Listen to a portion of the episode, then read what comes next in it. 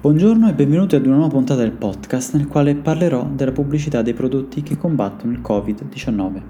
Ricordo che tutti i richiami legislativi di giurisprudenza sono consultabili al link riportato tra le informazioni della puntata. Sono Mauro Scorsone e questo è Food News e Law. Ora la sigla e si inizia.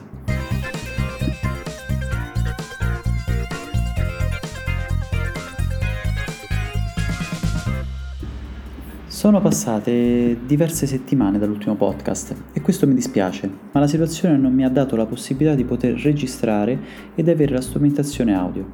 Sono state settimane impegnative e mentre scrivo questo podcast ancora la situazione non si è risolta. Anzi, il famoso picco ancora non sembra arrivare mai. Vorrei mandare un saluto affettuoso ed un abbraccio virtuale a tutti coloro che mi ascoltano ed in questo momento soffrono. Magari l'argomento di oggi vi potrà distogliere per pochi minuti dal pensare all'attuale situazione. Il mio lavoro continua, perché ho la possibilità di gestire in smart working e devo dire di essere fortunato perché almeno posso occupare la mente lavorando. L'argomento di oggi prende spunto dall'attività di monitoraggio e di attenzione che l'autorità garante del commercio e del mercato ha rivolto verso tutti quei soggetti che in qualche modo hanno utilizzato il momento per poter trarre un vantaggio commerciale. Le notizie in mio possesso sono limitate ai comunicati stampa pubblicati dall'autorità garante del commercio del mercato e pertanto la mia attenzione non è rivolta ai casi specifici, per i quali le indagini seguiranno il loro corso, ma agli argomenti e alle attività svolte dall'autorità. Sono diversi i casi nei quali l'autorità è intervenuta ed il primo comunicato stampa risale al 27 febbraio, quando è iniziato il monitoraggio delle principali piattaforme di vendita e di altri siti di vendita online in riferimento alle modalità di commercializzazione di prodotti igienizzanti per le mani e di mascherine monouso di protezione delle vie respiratorie.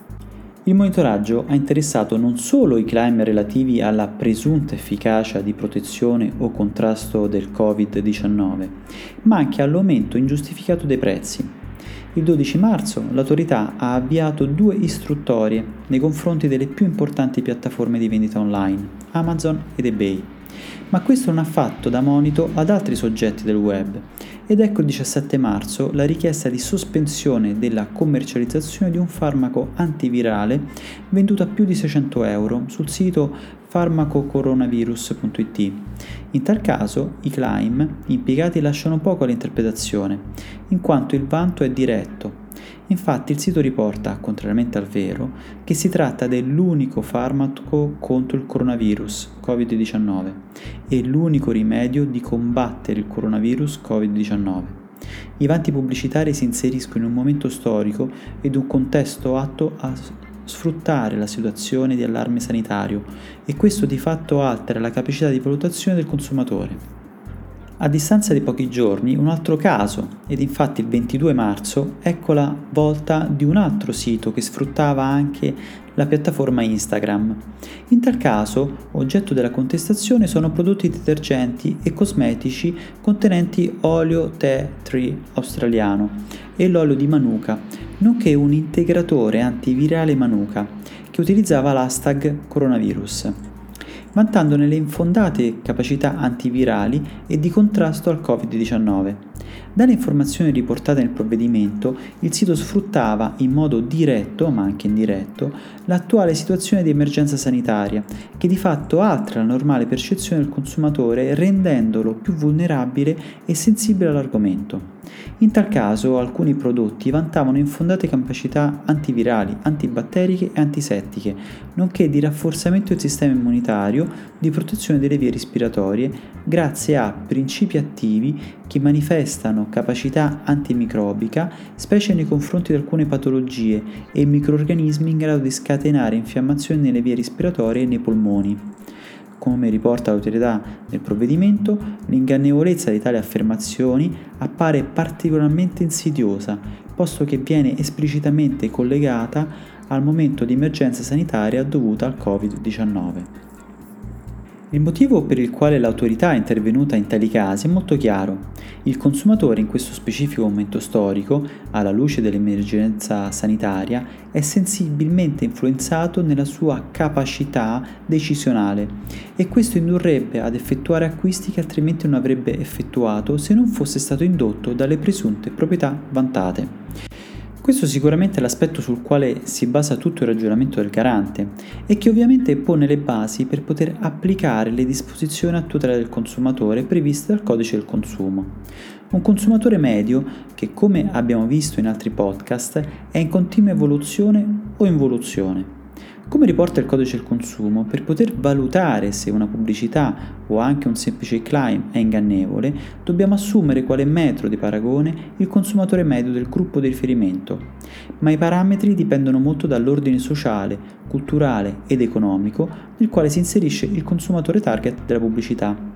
Ma la sensibilità del consumatore ad alcuni argomenti varia e quindi la tutela dovrà inevitabilmente considerare anche la vulnerabilità di alcune persone che può derivare da ragioni personali.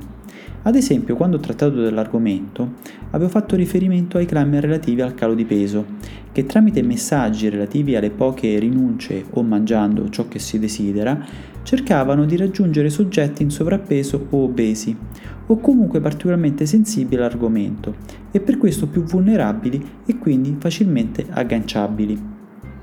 Quindi la pubblicità, per non essere ritenuta ingannevole, dovrà evitare lo sfruttamento dei consumatori che per le loro caratteristiche risultano particolarmente vulnerabili.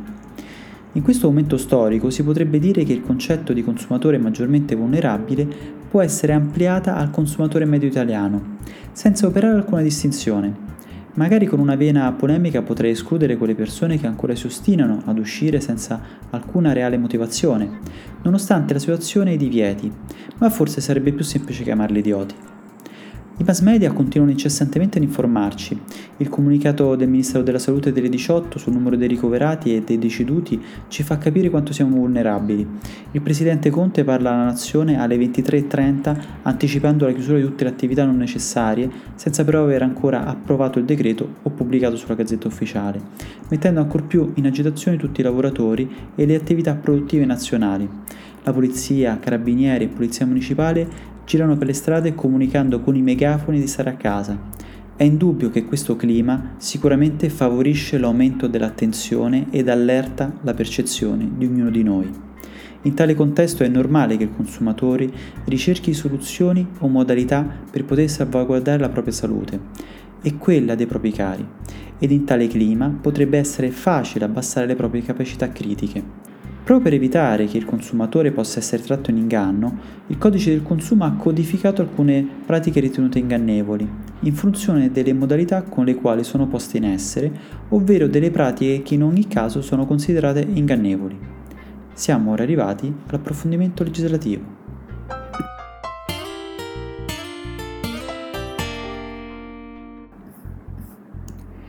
L'autorità garante del commercio e del mercato utilizza gli strumenti definiti dal codice del consumo per poter bloccare e sanzionare tali pratiche ritenute ingannevoli utilizzando le seguenti disposizioni. Ricordo che il decreto legislativo 6 settembre 2005 numero 206, detto anche codice del consumo, è entrato in vigore il 23 ottobre 2005 e vieta quindi le pratiche commerciali scorrette ed è definita scorretta la pratica che è contraria alla diligenza professionale ed è falsa o idonea a falsare in misura apprezzabile il comportamento economico in relazione al prodotto del consumatore medio che essa raggiunge o al quale è diretta o del membro medio di un gruppo qualora la pratica sia diretta a un determinato gruppo di consumatori. Nei casi richiamati in precedenza, l'autorità ha individuato quale azione ingannevole l'aver posto in essere una pratica commerciale che contiene informazioni non rispondenti al vero, o seppur di fatto corretta, in qualsiasi modo, anche nella sua presentazione complessiva, induce o è idonea a indurre in errore il consumatore medio riguardo ad uno o più dei seguenti elementi e in ogni caso lo induce o è idonea ad indurlo ad assumere una decisione di natura commerciale che non avrebbe altrimenti preso in riferimento alle caratteristiche principali del prodotto, quale la sua disponibilità, i vantaggi, i rischi, l'esecuzione, la composizione, gli accessori, l'assistenza post vendita al consumatore, il trattamento dei reclami, il metodo e la data di fabbricazione o della prestazione, la consegna, l'idoneità allo scopo, gli usi, la quantità, la descrizione, l'origine geografica o commerciale o i risultati che si possono attendere dal suo uso o i risultati e le caratteristiche fondamentali di prove e controlli effettuati sul prodotto. Vi sono però anche delle pratiche che sono considerate in ogni caso ingannevoli ed anche in tal caso l'autorità ha individuato quale possibile violazione il fatto di affermare, contrariamente al vero, che il prodotto ha la capacità di curare malattie, disfunzioni o malformazioni. Ed infine arriviamo al punto forse più sensibile e delicato, poiché si collega a quanto stiamo vivendo e che inevitabilmente influisce sui nostri comportamenti. L'autorità ha ritenuto che la pratica commerciale utilizzi un indebito condizionamento sfruttando parte, da parte del professionista qualsiasi evento tragico o circostanza specifica di gravità tale da alterare la capacità di valutazione del consumatore, al fine di influenzare la decisione relativa al prodotto. Tra gli strumenti di cui dispone l'autorità, la sospensione provvisoria delle pratiche scorrette è sicuramente la più utile, in caso in cui sussista particolare urgenza. Ovviamente in tal caso il professionista dovrà dare comunicazione all'autorità delle iniziative intraprese per ottemperare a quanto disposto in via provvisoria e presentare memorie scritte o documenti per poter sostenere le proprie ragioni. Con questa notizia vi saluto. Ci sentiamo con un altro argomento nel prossimo podcast. Se questo podcast vi è piaciuto vi chiedo di mettere un commento positivo, un like, una stella sulle varie applicazioni che utilizzi per ascoltarmi o di condividerlo e mandarmi un messaggio anche per critiche e vocalo scritto tramite Whatsapp al numero 328 62 04 032.